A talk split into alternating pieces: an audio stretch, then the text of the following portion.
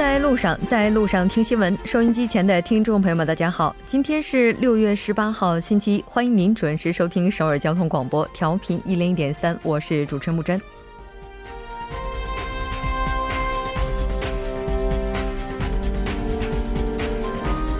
今天，康金和外长上任，迎来了一周年的纪念日。这一年，韩国在瞬息万变的国际风云变幻中，不断的寻找突破口。上周十二日，北韩美国首脑会谈上，虽然再次确认了板门店宣言，但半岛无核化下阶段的推进，韩美联合军演未来走向依然并不明朗。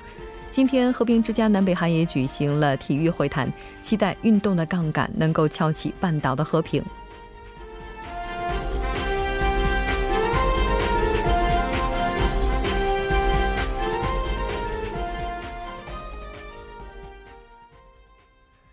来看一下今天的要闻新闻，在韩国，韩美外长通话讨论半岛中战问题。韩国党宣布解散党中央，民主党八月份举行党大会。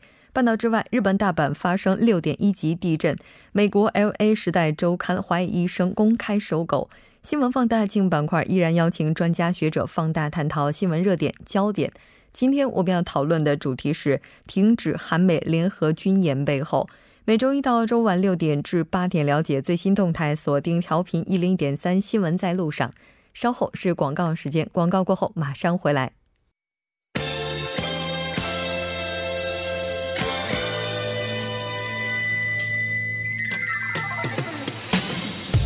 新闻在韩国带您快速了解当天主要的韩国资讯。接下来马上连线本台特邀记者周玉涵，玉涵你好，主播你好。很高兴和您一起来了解今天韩国方面的主要资讯。今天，韩国外长康京和呢是举行了就职一周年记者发布会，同时呢也是就多个热点问题答了记者问。在今天，韩美的外长也是通了电话，我们来看一下相关的内容。是这样的，那么据韩国外交部十八号消息呢，外交部长康京和呢当天是和美国国务卿蓬佩奥通了电话，双方呢就近期北韩与美国首脑会谈及半岛中战等问题，这个共同关心的一些意见是深入交换了一见。这是韩美外长呢自本月的十四号会晤之后呢，时隔四天再度的通话，那么讨论金特会的相关事宜。蓬佩奥呢在通话中详细介绍了美方有关金特会后续磋商的一个筹备的情况，康京和呢。则则是介绍了近期北将军级军事会谈结果等南北关系的进展。双方呢还是呃在这个通话当中呢是就彻底的落实板门店宣言和北韩与美国的联合声明，争取呢实现半岛完全无核化、建立半岛永久和平机制的方案进行了讨论。主播，嗯，是的，没错。当然，我们也看到蓬佩奥是表示希望和北韩能够接下来加紧谈判的进程。根据了解，在今天板门店的和平之家南北韩的体育会谈代表呢，也是进行了协商。我们来看一下。是这样的，那么南北体育会谈韩方代表团呢，十八号就启程前往了边境板门店赴会。韩方的首席代表大韩体育秘书长全忠烈启程前往首尔南北会谈本部呢，就向记者表示，南北组建联队参加国际赛事呢固然重要，但实现双边体育交流与训练的常态化，尽早恢复体育认同感呢更为重要。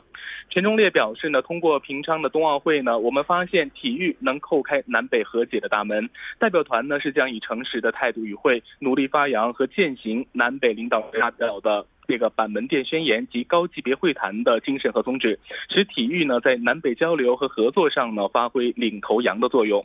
全忠烈介绍呢，当天南北双方呢就共同组队参加定于八月举行的雅加达亚运会，双方去展开双边的体育交流和训练，重启南北统一。篮球赛等事宜呢进行磋商。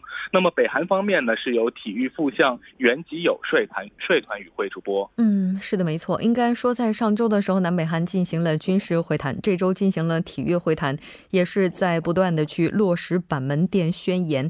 那其实板门店宣言当中还有很多的部分，目前还是需要进一步进行磋商的。我们来看一下。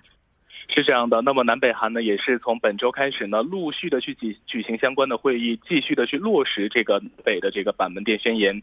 二十二号呢，南北将在金刚山举行红十字会的会谈，商讨离散亲人重逢的人道主义问题。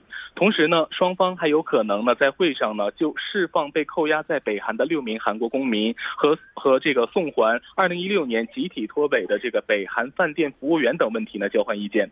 南北呢，还正在推进六月。月最后一周举行小组会议，讨论对接并升级改造东东海线及京义线铁路项目以及森林的合作。呃，据悉呢，据悉呢，那么政府呢还将在月内呢，在开城工业园区开设南北共同联络事务所的临时办事处。呃，为此呢，统一部和开城工业园区的支援团、支援的财团啊，现代峨山等十七名的韩方人士呢，是将于十九号和二十号呢访问北韩。那么另外呢，民间交流呢也是逐变逐步的。去提上了日程。六一五共同宣言，韩方实践委员会呢已向统一部申请呢，是在本月的二十号到二十三号呢访问北韩，同北韩呢探讨重启民族共同活动及民间交流等方案。据悉呢，政府呢是将批准这些团团队呢赴访问北韩。主播，嗯，是的，没错。那当然，我们也了解到，康金和外长还期待八月份在新加坡举行的东盟地区论坛期间，能够和北韩的外长李荣浩进行会晤。这条了解到这儿，接下来我们将目光转向韩国内政。好的，下一条呢是韩国党宣布解散党中央，民主党宣布八月举行党大会。嗯，是的，再由韩国党宣布要解散党中央，应该也是受到地方选举这次惨败的影响了。我们来看一下。是的，那么第七届韩国地方选举呢，是在上周呢画上了这个圆满的句号。那么本次选举当中呢，遭到最大惨败的自由韩国党呢，十八号就宣布解散党中央，处理分散在全国各地的党资产等这样呃一系列的一个整理的方案。呃，韩国党里党代表兼院内代表金圣泰呢，当天在国会院内代表室呢就举行记者会称，我宣布从今天起呢解散韩呃韩国党的党中央，那么即刻起呢进行解散党中。中央的一个相关工作，那么我将担任。这个党中央党中央清算委员委员长负责指挥总部的一个解散事宜。那么金生泰就补充到呢，他对执政时期这个自由党庞大的党组织呢进行重组，组建成为以院内为首的政策中心政党，将把党中央组织呢集中是在院内，同时呢仅设立这个功能必要性的部门进行较为简单的一个决策。金生泰还表示呢，将把党中央部呢进行一个精简，处理分散在全国各地的党资产，将党的财政运营。能力呢更具效率化，同时呢，在今天下午呢，也是受理了党的秘书长、各级委员长、本部长以及党发言人等这个一系列这议员的一个辞呈。主播，嗯，是的，我们也能够看到自由韩国党希望未来能够重新的展示给大家真正保守姿态的这样的决心。这条了解到这儿，我们再来看一下韩国目前民主党将要举办的全党大会情况。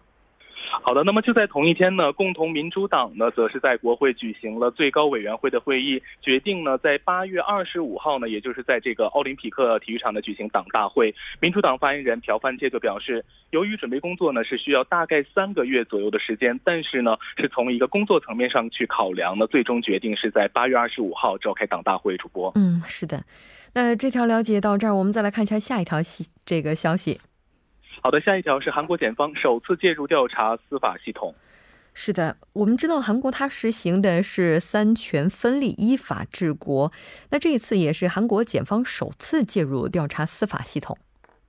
是这样的，韩国检方呢将前大法院的院长梁成泰时期涉嫌滥用法院行政。处司法行政权的相关案件呢，是移交给了首尔中央地检特殊部。那么，这是检方呢首次对司法系统呢展开一个全面的调查。检方呢虽对犯下个人不当之风的法官进行了相关调查，但由于本次调查前大法院院长和现任大现任院长呢是在韩国是未有先例，因此呢未来将出现何种结果呢也是备受关注的。根据检方十八号的消息呢，首尔中央地检呢是以涉嫌审判交易涉呃嫌疑等为由呢，向特殊一部移交。交了十件控告文件，检方表示呢，原先负责调查该案件的公共刑事搜查部呢，是由于正在调查三星工会的一个解体的一个调查情况，那么考虑到这个该案件的一个重要性呢，因此本次决定选择相关部门专门的去调查该案件。法律界认为呢，检察机关拿出特检这一。这一历任预计呢是将对案件展开一个高强度的调查。负责本次案件的首尔中央地检特殊一部呢是呃此前主要负责的就是权力腐败调查，曾经呢是对前总统朴槿惠亲信干政等进行的调查。有评价称呢，那么检察机关呢对此案件的调查是展现出了一个强大的意志。有观测也认为呢，除了被移交的控告案之之外呢，那么检方还将进一步的加强调查的力度。主播，嗯，是的，我们也来看一下到底什么是审判交易。好的，审判交易呢，是指涉嫌以审判作为筹码，就设立上诉法院进行的一个协商。上诉法院呢，是指代替大法院对其所管辖的部分简单案件做上诉审判的法院。目前呢，大法院承担所有上诉审判的工作，其处理能力呢，已经达到一个饱和的状态。因此呢，长久以来呢，大法院一直是有意推进设立上诉法院。主播，嗯，是的。那这条简单了解到这儿，我们再来看一下下一条消息。好的，下一条是那个穆迪维持韩国信用评级不变。嗯，是的，没错。那当然，这个维持信用等级评价不变，这个原因也是和目前韩半岛的局势并没有发生根本性的转变有关。好的，非常感谢今天玉涵带来的这一期连线，我们下期再见。再见。接下来来关注一下这一时段的路况、交通以及天气信息。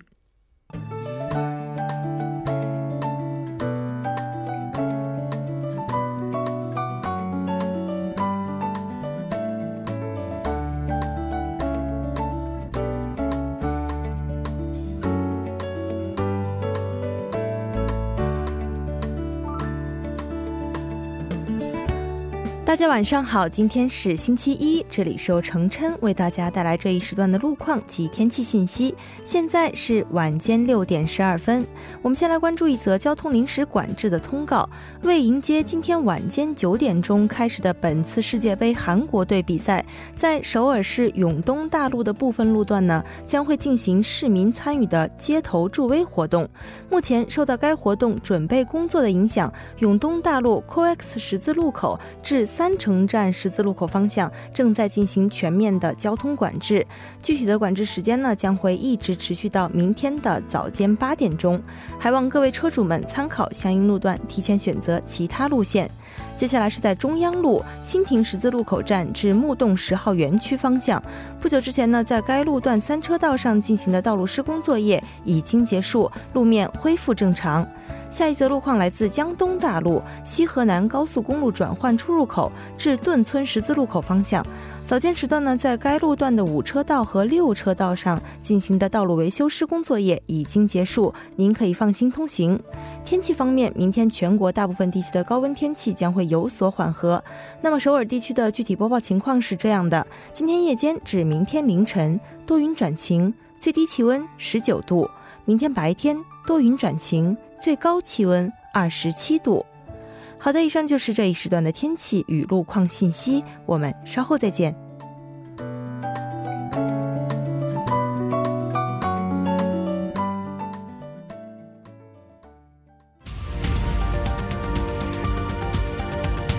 聚焦热门字符，洞察新闻背后，全方位解读当前时事。新闻字符。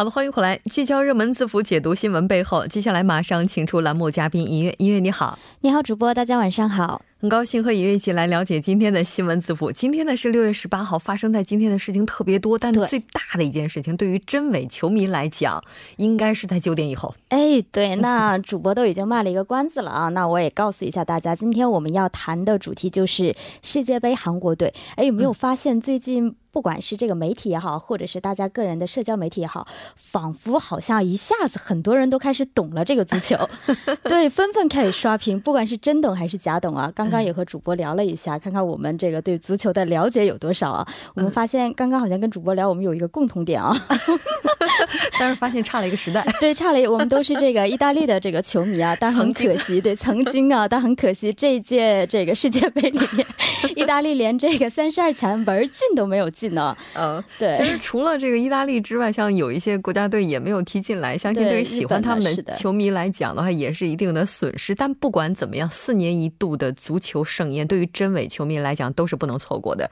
特别是对于韩国朋友来讲，今天晚上有可能会点不到炸鸡。哎，是的。那今天晚上呢，也就是韩国队在本届世界杯的首秀了。嗯，那具体的时间呢，是在今晚的韩国时间九点啊。世界杯 F 组，F 呃，韩国队会对战这个瑞典队。嗯。这里面要提的是呢，这场比赛啊是瑞典队时隔十二年后再次站在世界杯的赛场上。嗯，哎，但这并不代表说 瑞典队它是一个实力不太强的队啊。对，它其实从整体排名来说还是略高于韩国队的。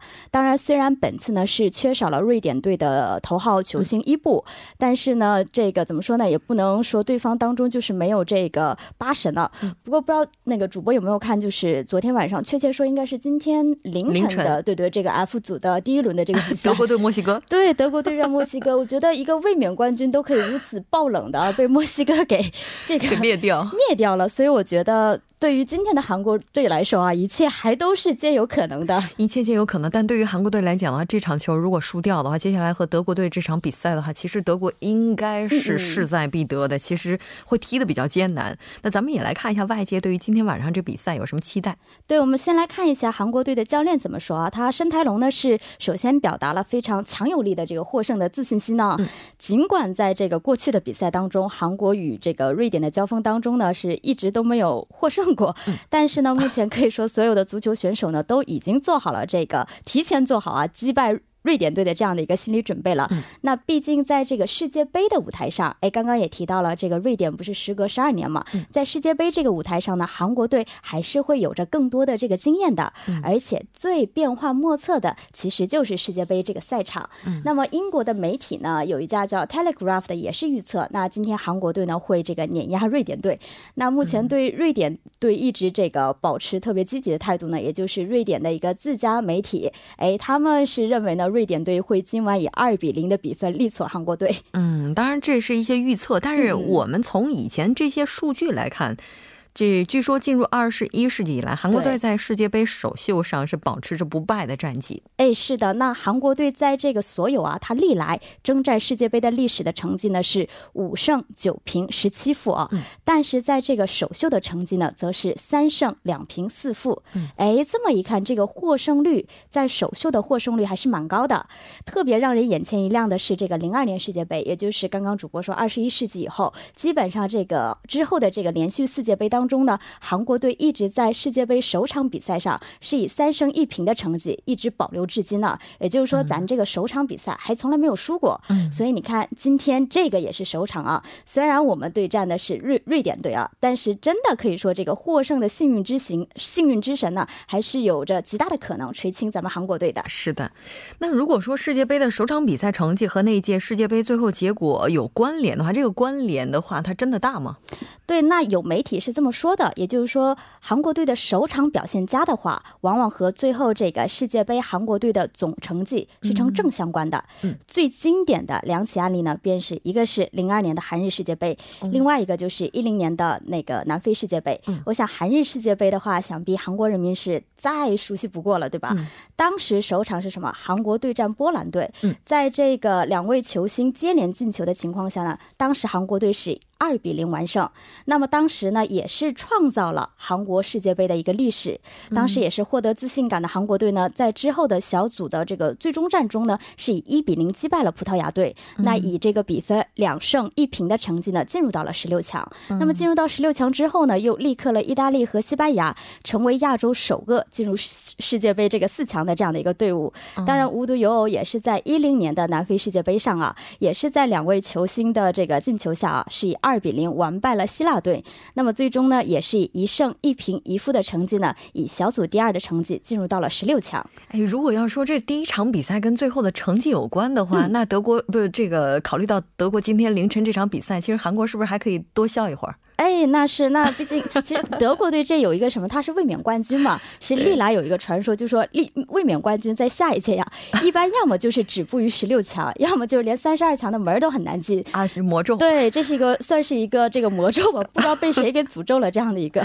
是的，那咱们今天也借这个机会来数一下韩国的世界杯历史上第一粒进球是谁谁创造的？哎，对，那说到这个韩国队，他最早征战世界杯应该可以追溯到这个一九五四年，那么一九五四年。年参加了这个瑞士举办的这个足球大赛之后呢，一直是保持着未破门的这样的一个记录啊。这个记录一直保持了三十二年，也就是到了一九八六年的墨西哥世界杯，由韩国的当时这个前任的前足球运动员朴昌善，哎，他是踢进了韩国的历史第一球啊。嗯，而且呢，当时这个他对战的这个队伍啊，还是马拉多纳所在的阿根廷当中。哎，你就想想这个骄傲和自豪感。不是一般的，所以而且当时的情况是怎样的？在前半场是零比二落后的情况下，嗯，可以说是顶住了压力啊。在后半场上是贡献了关键的一球，这个球呢，当时也是彻底改变了韩国队这种总输球的一个气氛吧，仿佛是一种信号弹呢。那么之后韩国队呢，在这届啊墨西哥的世界杯当中呢，与后续的这个保加利亚和意大利等这些强队交锋的时候，也陆续有了破门的记录。所以那一届世界杯呢，是总共有四球进账。也算是开启了韩国世界杯进球之旅的开端。是的，没错。其实不知道从什么时候开始，人们就不仅仅关注那些在整个球场上厮杀的前锋啊、中场啊这些球员，开始关注守门员。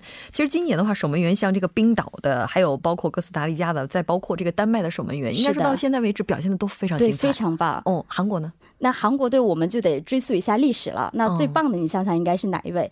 我觉得还是得追溯到这个零二年的对韩日世界杯当时的守门员李云在，因为可以说如果没有李云在的话，韩国队的四强之路啊，可能就不会那么一帆风顺了。是的，我们也期待今天晚上韩国队的表现。非常感谢尹月，我们下期再见。好的，我们明天再见。稍后为您带来他说。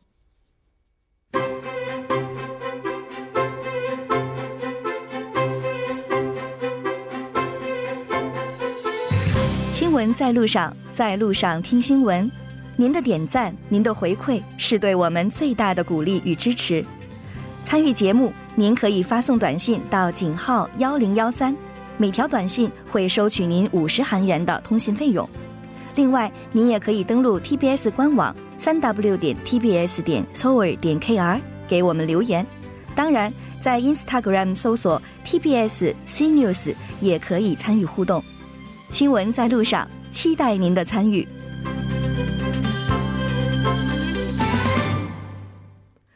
好了，欢迎回来听他说评舆论内外。接下来马上连线我们的特邀嘉宾，来自首尔 Digital 大学的郑明书教授。郑教授，你好。喂。那我们现在电话连线似乎是出了一些问题。今天我们将和来自首尔 Digital 大学的郑明书教授呢一起来了解一下关于代际之间的这个富，就是我们所谓的这种这个财富它的转移，包括说这个金窝里呃，包括山沟里出金凤凰这个概率哈，现在是怎么样的一个情况了？那当然，我们都说现在这个社会是不是说这个山沟里再难出金凤凰？了，鲤鱼跳龙门是不是越来越难了？当然，这个情况是不是真的是这样？我们也来看一下。喂，你好，郑教授。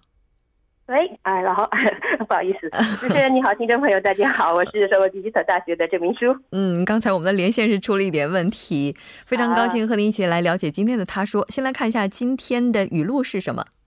好，今天的语录呢是우리나라에서소득하위10%가구에속한자녀가국민전체평균소득을벌려면 다섯세대정도가걸린다 中文是在韩国百分之十的收入下层人士子女要赚到国民全体平均收入的话，则要需要五个世代。这是 OECD 组呃经合组织的分析出的结果。嗯，是的。那其实我们在节目当中比较多次的提到了 OECD 这个概念，咱们今天也来看一下这个组织到底是什么样的。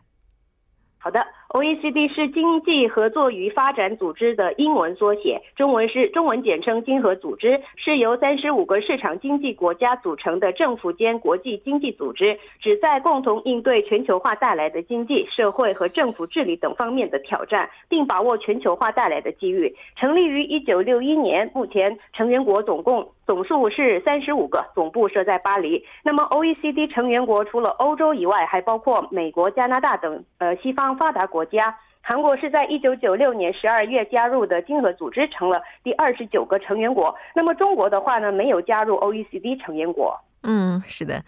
那其实刚才在电话没有连通的时候，我也跟大家简单的介绍了，说咱们今天这主题是关于山锅里出金凤凰是不是越来越难了，鲤鱼跳龙门是不是越来越不可能了这个话题。